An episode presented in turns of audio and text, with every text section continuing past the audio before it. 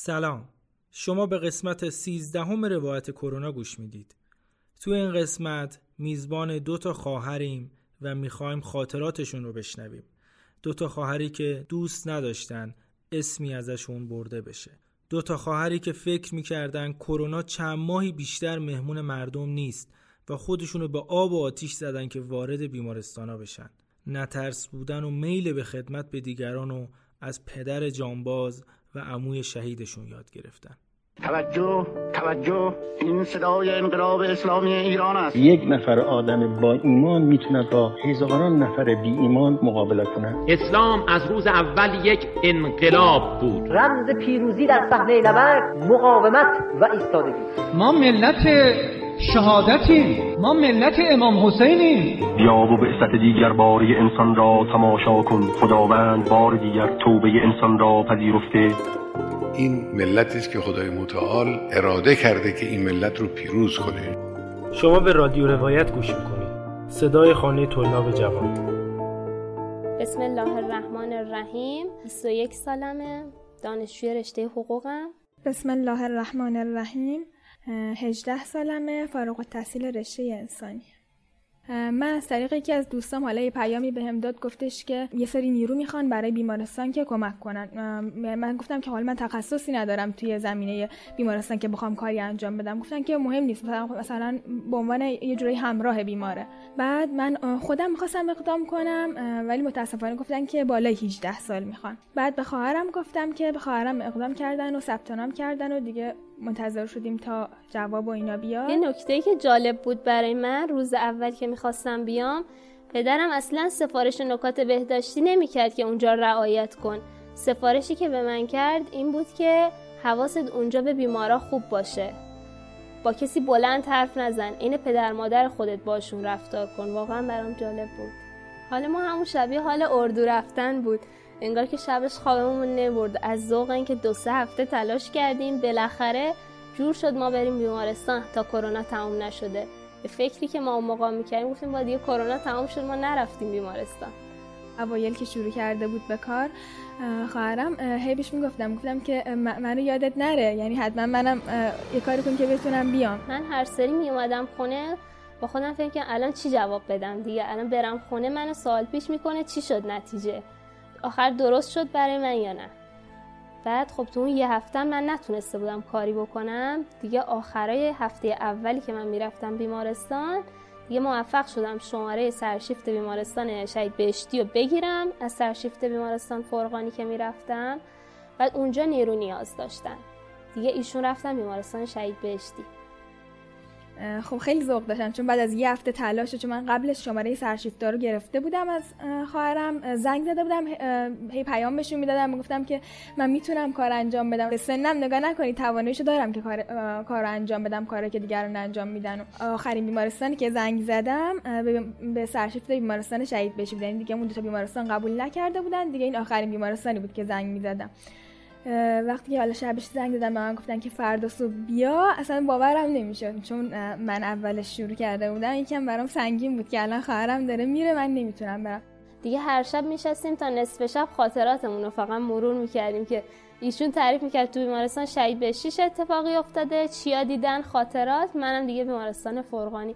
تا نصف شب پدرم می‌گفت چیکار می‌کنی شما؟ ما همش با هم حرف می‌زنی من یادم مثلا بعضی از همراه های بیمارا یا پرستارا یه موقع ما رو صدا می‌کردن تو گوشمون می‌گفتن شما حقوق نمی‌گیرید یا اینکه کسی مجبورتون نکرده از ارگان خاصی که بیاید اینجا فعالیت کنید. بعد ما می‌گفتیم نه ما با رضایت خودمون اومدیم. می‌گفتم ما باور نمی‌کنیم با رضایت خودتون اومده باشیم بچه از من گفتن که تو چرا سر کلاس نمیای؟ چون time صبح بعضی وقتا نمی‌رفتم. گفتن که چرا نمیای سر کلاس من همش میپیچیدم گفتم کاری دارم نمی‌تونم بیام. بعد خیلی کنجکاو شده بودن که چرا مثلا نیستم. مثلا تو این time خاص. همش ازم می‌پرسن که تو این موقع کرونا تو کجا میری که نیستی تو این time خاص؟ یکی دو هفته اول حتی شده بود از درسمون هم می‌زدیم برای بیمارستان. چون دیگه بحران بود و ما فکر کردیم دیگه الان وظیفمونه باید بریم حتما اینو انجام بدیم. و من وارد بیمارستان که شدم دیگه همه چیزو گذاشتم پشت سرم. یعنی اصلا داخل بیمارستان فکر نمی کردم که من الان کاری دارم زندگی دارم خانواده ای دارم.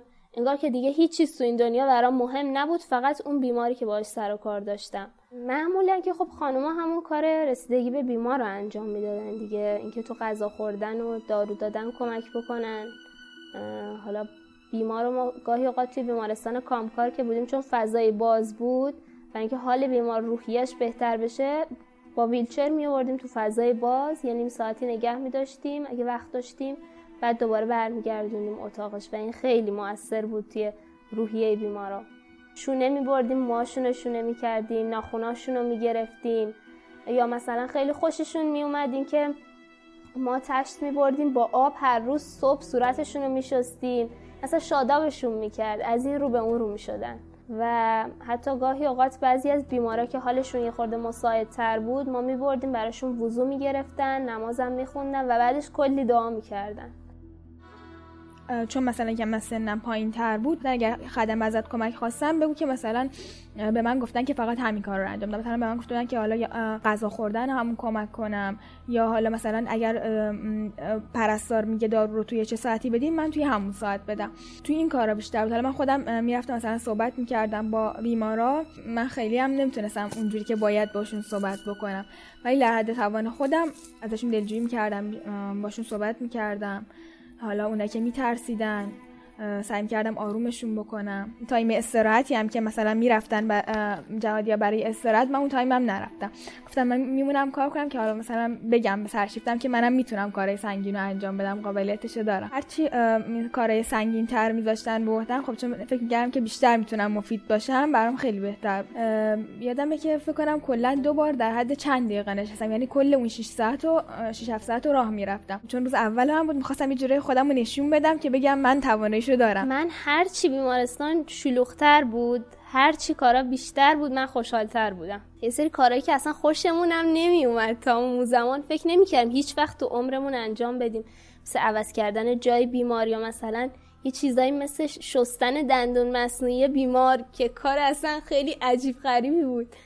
بعد من یادمه یه بار که بیمار به من داده بود دندونشو بشورم یه مسواکم داد دستم. گفتش که اینو برو برام بشور. دیگه من نمی‌دونستم چه جوابی بدم. یه چند لایه دستکش دستم کردم چشامم بستم شروع کردم به شستن.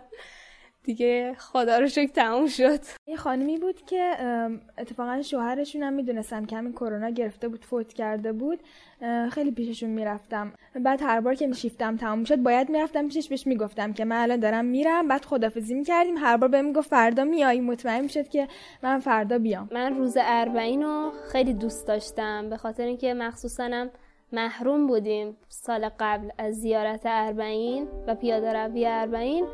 امیدم فقط به همون بیمارستان بود. گفتم برم بیمارستان حداقل در خدمت بیمارا باشم.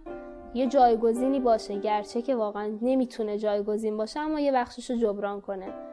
بعد دیگه رفتیم اونجا. خوشبختانه هم دیوارا سیاه پوش شده بود. هم پرستارا بیمارا همه حالت سربند مشکی و سبز داشتن. و خیلی فضای جذابی بود اصلا. بعد روزخون اومد. روزخونی کردن نظری دادن.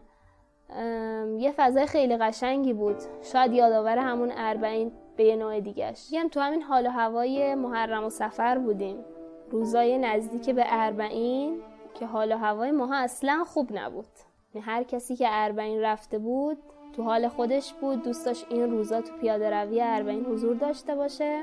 تو همین روزا که ما تو بیمارستان فعالیت می‌کردیم من تو اتاقی که دور می‌زدم با یه بیماری مواجه شدم که کاراشون رو بعد از اینکه انجام دادم و اینها رفتم کنار تختش نشستم. ایشون عرب بودن. من ازشون سوال کردم که مادر اهل کجایین؟ گفت من بچه نجفم با بغز بعد یه هایی نمی‌دونم چی شد ناخداگاه هر دومون با هم دیگه زدیم زیر گریه. ایشون گفتش دعا کن من خیلی وقت نرفتم. شهر خودم دوست دارم برم. منم التماس کردم گفتم شما دعا کن ما زودتر دستمون برسه به کربلا ایشالله. ایشالله که بتونیم با هم بریم.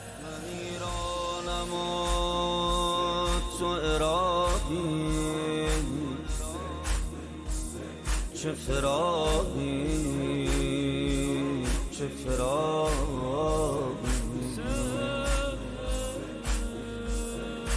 بگیر از دلم یه سراغی. چه فراقی چه فراقی بدترین صحنه ای که ما باهاش مواجه می شدیم وقتی وارد بیمارستان می شدیم این بود که بریم توی اتاق در باز کنیم و ببینیم اون بیماری که باش رفیق شدیم باش اخت شدیم. و رو تخت نیست. گاهی اوقات حالا رو تختای معمولی اتاقای معمولی بود. ما می‌رفتیم تمام اتاقا رو دور می‌زدیم گفتیم شاید مثلا برده باشنش اتاق دیگه. بعد خیلی موقع پیش میومد برا من می‌رفتم یهو توی اتاقی مواجه می‌شدم با کسی که زیر دستگاهه در حالی که من دیروز بهش غذا دادم باش کلی صحبت کردم. و کاملا شادا و سرحال بود. الان زیر دستگاه داره نفس می‌کشه. و این خیلی زیاد پیش اومد برامون. اصلا یکی دو مورد نبود. این خیلی ما رو به هم میریخت. تو بیمارستان خیلی مرگ و نزدیک می‌بینی چون اون اوایل یه جوری هم بود که هر بیماری که مثلا اورژانسی می‌شد وضعیتش کدش رو اعلام می‌کردن یعنی کد 99 اعلام می‌شد بلند. تو متوجه می‌شدی که هر روز چقدر آدم توی معرض مرگ قرار دارن. من اولین جنازه هم که دیدم توی عمرم توی بیمارستان بود. اولین روزی که رفتم بیمارستان.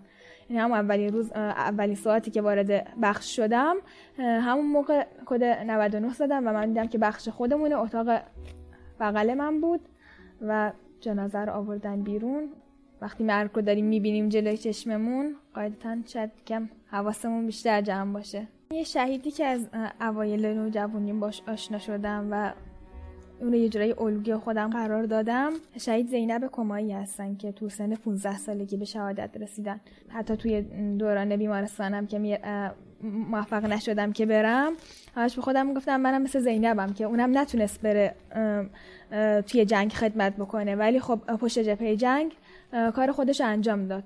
حالا اون یه هفته ای که قسمت نشده بود که من برم هر شب یه دو رکعت نماز میخوندم. می‌گفتم باشه اینم سهم من که چون نتونستم اونجا باشم اینجوری شاید بتونم یه کاری براشون انجام داده باشم. حس می‌کنم که اون رابطه ای که برقرار کرده بودم با بیمار باعث شد که نسبت به اطرافیان خودم و خانواده خودم دوستانم و هر کسی که کلا در اطرافم می‌بینم به عنوان یک شهروند و هم نوع خودم بهش نسبت بهش بیشتر محبت داشته باشم. یعنی اسم می‌کنم مهربونتر شده بودم بعد از رفتن بیمارستان. و یکی از نکات اخلاقیش به نظرم این بود که قدر آدم قدر پدر و مادر اطرافیان خودش رو بیشتر بدونه. و یکی دیگم که تو همین دنیا تا می‌تونی برای خودت جمع کن. یعنی اینجا جای جمع کردنه. اگه کوتاه بشه دستت از این دنیا دیگه هیچ کاری نمی‌تونی بکنی. و تلاش می‌کردم که هر کاری از دستم بر بیاد انجام بدم. یکی از کارهایی که خیلی دوستش داشتم همین کمک کردن به بقیه بود. حس می‌کنم بهترین حسی که تا الان تو عمرم داشتم بعد از کمک کردن به هم نوعام بوده. و اینو همیشه سعی می‌کنم تکرارش بکنم ادامه بدم و دست ازش بر ندارم.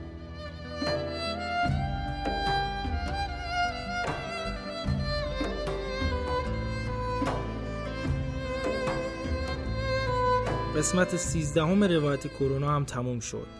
با مقایسه ساده بین حال و هوا، آرزوها و تمایلات دختر خانمایی با سن و سال مهمونای ما تأثیر تفکر مذهبی و انقلابی تو رشد و بزرگ شدن آدما برامون روشن میشه.